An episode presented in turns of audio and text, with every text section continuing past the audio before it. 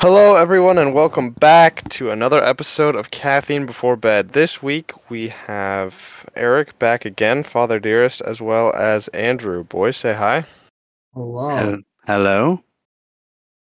I wanted to talk this week a little bit about cities. Particularly, I wanted to start with The Line. So those of you tuning in may have heard of The Line. It is a superstructure city project that the UAE, the Saudis, are doing. It's something like 600, 700 feet wide, 1,000 something feet tall, and then 111 miles wide. It's basically a wall. It's called The Line, and it's supposed to be a city with three levels that supposedly a lot of people are going to live in. And it's this big construction project. And I think it's a bad idea for a few reasons, but I want to get your guys' opinion on it first before we dive into that. Yeah, I was just going to give some more backstory, because it's just, it's only 660 feet wide, so like a tenth of a mile wide and 110 miles long. And the population density they're expecting is 5 times the most dense urban center in the world currently, and it's all going to be AI driven and data connected and all this. And so it has the potential to be some futuristic dystopian craziness. So that's just, that's a little more on what it's going to look like. And they're building across the middle of the Saudi desert. So interesting times. If you've seen any renders of it, it does look like a giant mirror set up in the desert. It looks really cool, but I think it's lacking a lot of traits that are intrinsic to human nature. But yeah. Andrew, you had a thought. What's going on, Andrew? Yeah. Well, I think initially it's a really cool idea, just simply in terms of human capability at this point, simply materialistically.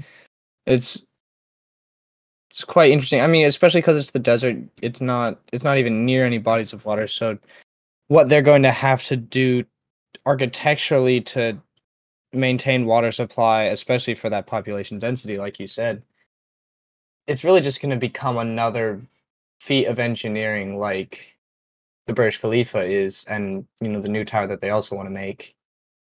I'm just intrigued and interested in how they're going to actually make it work. Yeah. I think it does have water, because I think it goes to the Gulf somehow. Oh, does it? Okay. But yeah, no cars, no anything. So, yeah, it'd be interesting. All renewable energy. Yeah, and it just doesn't seem like digging and building in the desert is really that easy. I don't know. Obviously I haven't done it, but it just seems that with the sand and the materials and the aridness of it all, that it would be a lot harder of a task. But that's all they have. True. Well, yeah. But it's so maybe also, they've adapted well. Maybe they have. But it's also really interesting because this isn't actually the first time that a line city has been tried before. It's been proposed for a very long time, looking back in history. And it actually has been done before. The only problem was it was done in, I believe it was a 1.5-mile stretch somewhere in the States. I forget exactly where it was. And then, now it's grown into a city, like a traditional city. And if you just had a top-down view of the city, you couldn't find where the original line city was intended to be. Just because when humans develop things, they spread out. And they spread out everywhere. And so then, if you actually look at cities, and I think this is something that I want to hear your guys' opinion on, is it's typically around, it spreads out from a central point, more or less. It's never, your city is never a perfect circle, but it's usually, there is a radius of city, so to speak, And so there's that idea of having a city center or a downtown or something like that that gives the population a kind of centerpiece, an identity, so to speak, that is, I think, very intrinsic to having a city. Like the downtown area being kind of the heart of the city that the line, being a line, won't have. Yeah, so being a history guy, I have to go back to the history of cities, right? So we have all sorts of ancient cities. And if you go back before, say 3,000 years ago, cities, in air quotes, could be tens of thousands of people.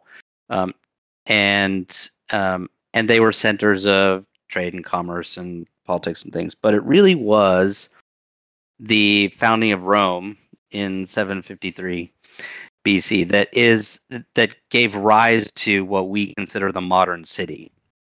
And so over the course of the Republic and the Principate, and as Rome grew to be the largest city on the planet, and then you had others, Constantinople and Carthage and these others, they grew up in the Roman Empire. That kind of defined what city was. And I'll talk about what that is in a minute.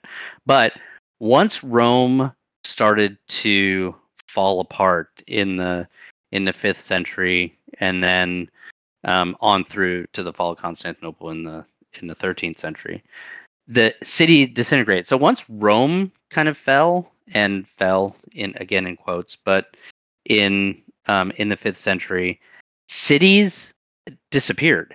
And so this is what I just find completely fascinating. Cities had grown up all around the Mediterranean. They were centers of politics, commerce, trade, all these things. And then when Rome fell, they fell apart, and culture went back to a completely agrarian society, no politics, no trade, no anything. And until the Middle Ages, and then the late Middle Ages and the rise of some of the the kingdoms in Europe, you didn't have cities, which is just phenomenal, because everyone thinks of Rome and it's this beautiful city, it's monumental, all this great architecture, all these great things, and that had spread from Roman Britain to Gaul, France today, and Spain and North Africa and the Middle East, and then it all just disappeared and it all fell apart, and it was cities, and cities was a huge part of that. And so you talk about city, you talk about center, and so you kind of have to go back. And for those that have visited Rome, and I mean, the center was the Forum, and that was a place where people gathered, and they gathered to hear orators speak. They gathered for the law courts. They gathered to see things posted in the Forum, and then around there were the markets and everything else. And it was a central community, and it grew from there. And so it expanded outward. And so I think you're right, Jackson, that it historically, and I think that's historically, there is a center. And so what I wanted to, propose to this group for discussion too, is has culture changed where either there is no center, or there's no, like, people don't want a center, or people are too individualistic, whatever. Now, whether or not it's necessary and required and, a vital part of community and city life and all that, is that something we still need and want as societies and cultures? So anyway, I threw a lot out there. Discuss. Well, I think with the modern age, with the age of information that we're kind of in at this point, that, like you said, the kind of have lost or pushed away a physical center due to technology and individualistic ideas and all that. But I would agree and extend saying that it is necessary. I think it is necessary to some extent to have kind of a common area for a society, or at least for a city. obviously for society as a whole, but more specifically regionally, you need areas where the people can gather. And this has obviously changed since the Roman era, because information's now all instantly accessed. Trade is much more on the side or in the background now, either between big companies or it's done online. There's almost no physical interaction. So while it would be, I think it could be necessary to have a physical common area for a city. The question would be, how would you manage that in the modern day with all of the capabilities we have now? So here's exactly. So this is, but all the things you mentioned, information and trade and things like that. Yeah, those can happen. But what about community and, local connectivity between people? And so here's an interesting example. I don't remember what country it was. I think it was Spain. There was this city center, good sized city, 200,000 people, and just gridlock with traffic. Like, you couldn't get in the city center. Nobody from outside city center would come downtown because you would be stuck in traffic, and all commerce died downtown. Like, restaurants went out of business, all the small shops, all the local artisans, like, they all just left because you couldn't do anything. And so it was a city planner, I guess, this visionary city planner. He's like, no, we're going to shut down the entire city center to traffic. You cannot drive into the city. You cannot park in the city. The only people that can drive in the city are people that are making deliveries and things like that. And they did this. And like within a few years, it was such a vibrant, exciting downtown area. Everyone wanted to go downtown, and everyone could, because you would park outside the city, you take a bus in, there's other public transportation, and the restaurants and the shops and the nightlife like just exploded, because people, it doesn't have to be politics or trade or commerce or information. It's human connectivity, and it's being in a place with a shared cultural identity or city identity, or something where you can be out and about. And I think there's something just innately human around being in and around a group of people. You don't have to be interacting or doing the same things they are, I just thought that was really interesting. So yes, all the things you mentioned, Andrew, are happening on the side or in the background, but is there still a place for other things to happen as part of a center in a city? So I think it is interesting. I'd like to make two initial points here. One being, so we live outside of Seattle, and Seattle has two main identity things in it. One is the Space Needle. Seattle is synonymous with the Space Needle just because it's this landmark thing that is more or less in the middle of the city. It's not quite, but I mean, it's more in the middle than some other things. And the other is Pike Place Market. That's a very famous. There's actually a funny story when we traveled on vacation down to the Bahamas once. We walk into the room being many thousands of miles away, and what's there on the dresser but Pike's Place coffee. And so it's that, first of all, that funny thing that the world isn't actually as big as you think it is.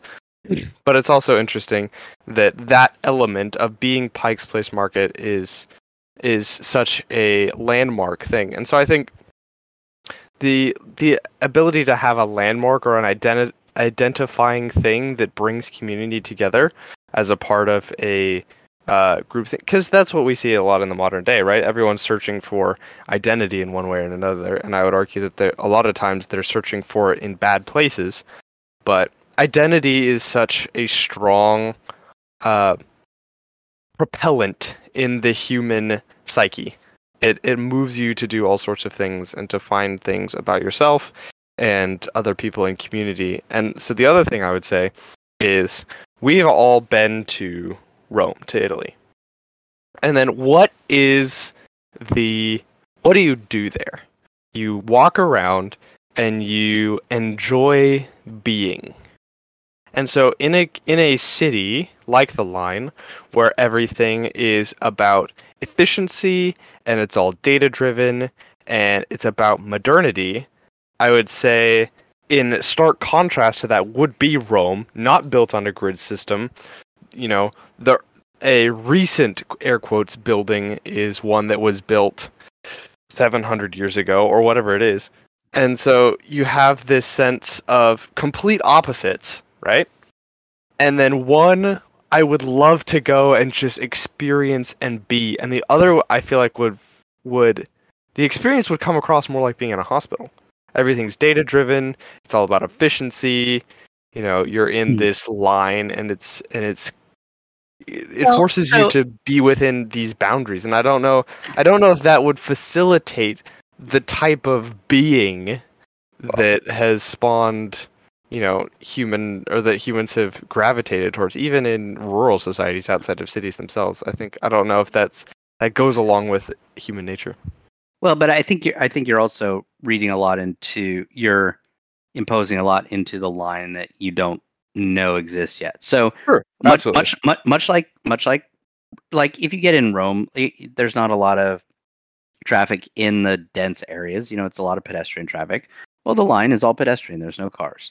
And, you know, with Rome, you can walk out and you find the little eateries and the little place, you know, shops and things around. And it could be that, you know, over the 110 miles of the line, you know, every mile or so has a bunch of little restaurants and little shops. And, you know, we're reading a lot of sterility, and, you know, because we read about these 1,600 foot tall mirrored buildings or whatever they are. And but it could be it's all pedestrian, and there are shops and restaurants, and you may just live within your one little mile stretch, but it might be, you know, very pleasant and pedestrian. The other thing about Rome, and you're right, we've all been there as tourists, and so there is a, you know, we also aren't thinking about, well, what would it be like to actually live and work in Rome? Like, where do you commute to? Where's the office? How do you, you know, what sort of jobs do people have other than the ones that just support, you know, tourism? So there's a lot of different angles to look at cities. Are you living in the city, working in the city, eating in the city, trying to go to a grocery store in the city, trying to find, you know, your IKEA in the city or Target in the city? You know, and so there's all these different ways. And that's why all that being said, I do agree with you on the European model of cities, which I do believe is founded on, you know, the view of city that was that came out of the Roman Empire, which is there is a central place where people gather and eat and do business and things like that. And so you go to all the cities across what was the former Roman Empire, all the cities in Italy and Marseille and France and the cities of Spain. And you see that model, and it's still a really neat model. And so, you know, it could be, you know, it could be that they're, you know, end-to-end life, work, family, food, whatever works really well in a city. City living is different, though. And you also mentioned, I know I'm kind of all over the place, but you also mentioned that we live outside Seattle. We are not a city-dwelling family. And so also when we go to a city and we experience something like that, that is novel for us.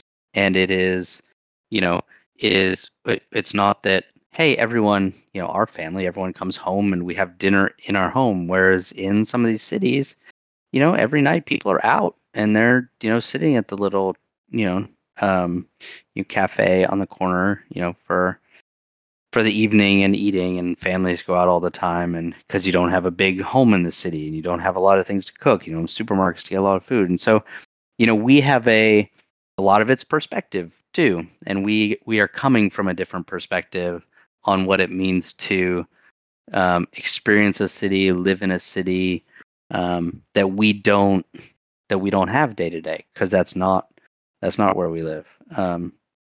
And we just had we had some good friends who just turned in their suburban life to go live in a high rise in the city, and you know, that's a different way of living. right? You don't have a car, and you don't have, you know, supermarkets, and you have all your amenities in your high-rise building, you know, that you need, and you don't have to go. And so it's different. And so the question is, you know, is that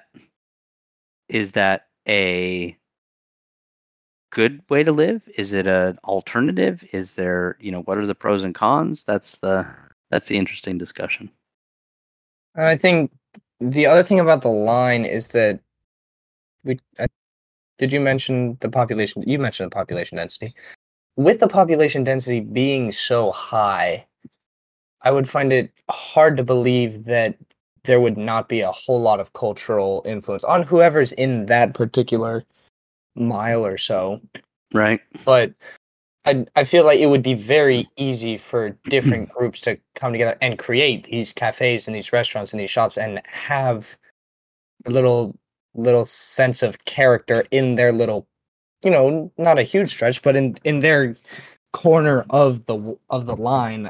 I think that it would be, that could be pretty easily facilitated with the amount of wealth that's definitely going to move in there. Yeah. And different ethnicities and cultures and all that. I think it would be pretty easy for that to happen, and therefore foster, obviously in a different way, because it's very thin and tall, so you know, it'll look different, but I think you could have a lot of similar aspects to city living, whereas I mean it is more technologically advanced, and you have all this data-driven stuff, but that people still, they're still going to walk around, they're still going to interact with each other, probably a lot more because of the population density.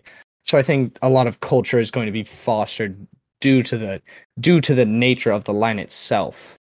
Yeah. You're going to have a lot more culture. Yeah, and that's probably true, but I would also like to think maybe more personally, and I don't know if this is true universally, but Dad, you brought up the idea of cities kind of transforming as humanity has progressed, cities coming to be and then falling out of favor as Rome fell. But then I would also like to, I don't know if this would be a question that is answerable, but it is something interesting to think about. Is then there a new evolution, so to speak, of cities as we progress? Is this what cities will look like as we continue to go forward? But the question that I have also, that I was kind of asking myself, is what is the most pleasant part of a city to me? And granted, this is all coming from living in suburbia and not living in the city proper, but the most pleasant parts of a city for me are the parts where there is some element of being in nature, right? So to some extent, and it's varying. But like, I think an example of this could be going out and to the piers in Seattle, or it's like Central Park in New York. It's this big expanse of nature in New York proper, right? It's this big part in the city, and people can go walk around and whatever. But then I don't know how it's going to look, but with the line, you're living on a wall, and I don't.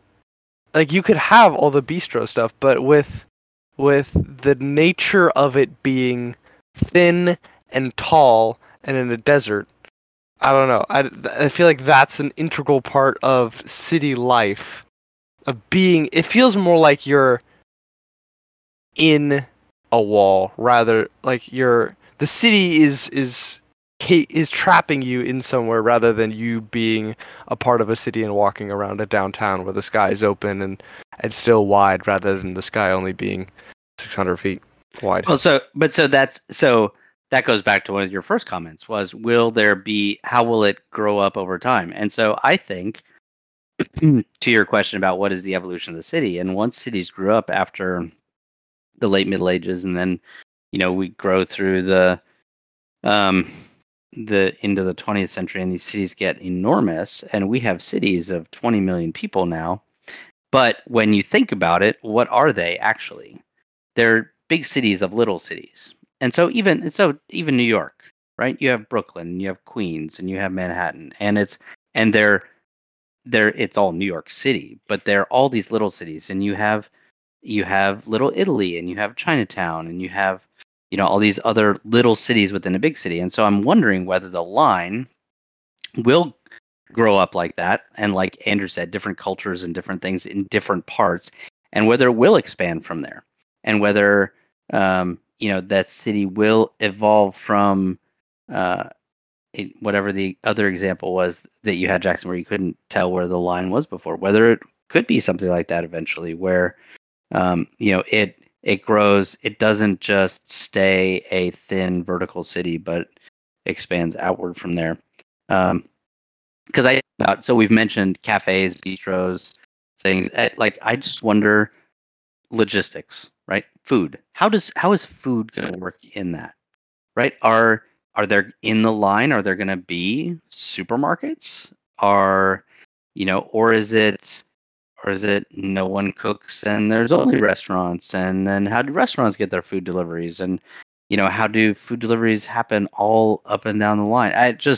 It's fascinating to think about, you know, all the different aspects of, living in a city and how you manage and deliver all the infrastructure and resources and everything that people need for that. Something with that, too, that I was actually thinking about that was really interesting was flights, because 600 feet is definitely wide enough to land a plane in. But, like, I don't know how that's going to work. That would be an interesting feat to have an airport. Well, they'll probably have the airport will be airports on the outside of the wall. Yeah, that makes no sense. I'm just saying it would be pretty cool. I'm just saying, but it wouldn't make any sense. Yeah, no, but it would be cool. Yeah, could be interesting, I suppose.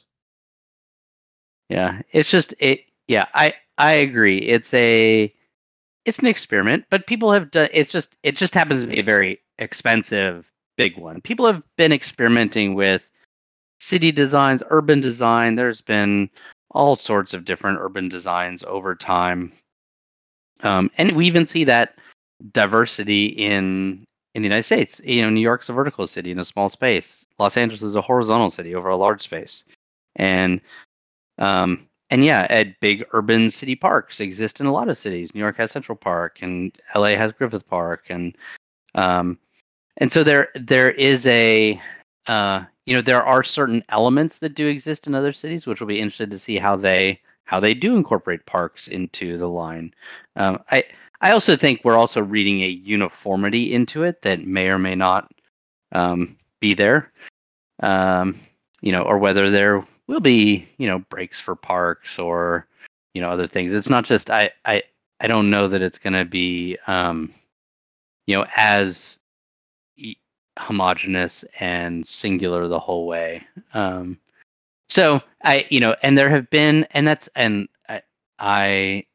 started studying architecture when I was in high school, and I wanted to do that in college. And I mean, that sort of thinking, urban design and landscape design and urban planning, is just fascinating, because there are all sorts of cool ideas and cool designs. But then and then the other aspect that a lot of the designers who do really cool things ignore is just the human aspect and the community aspect. And then there's and so sometimes that overtakes the design. Sometimes the design fails because it doesn't take into account the community. And then you see the really ancient cities that grew up the way they did because, you know, there wasn't an urban master plan or a specific design, but it grew up in a specific way. And so I think, you know, we should probably look to the past and learn, because we are still human and we do still need to interact with others. And seeing the way cities grew up in the past and the way they were structured and the way the centers functioned and those sorts of things. Yep, we have to adapt them for the 21st century, and we have to look to the future, but I think we do have to look to the past too. So I don't know what all the thinking is around the line. I don't know how it's going to turn out. I think the first people are supposed to move in next year, something like that. And that soon? Holy cow! Yeah. But I think also, to Andrew's point, money answers everything, and when you are the Saudis, you have a lot of it. Sure.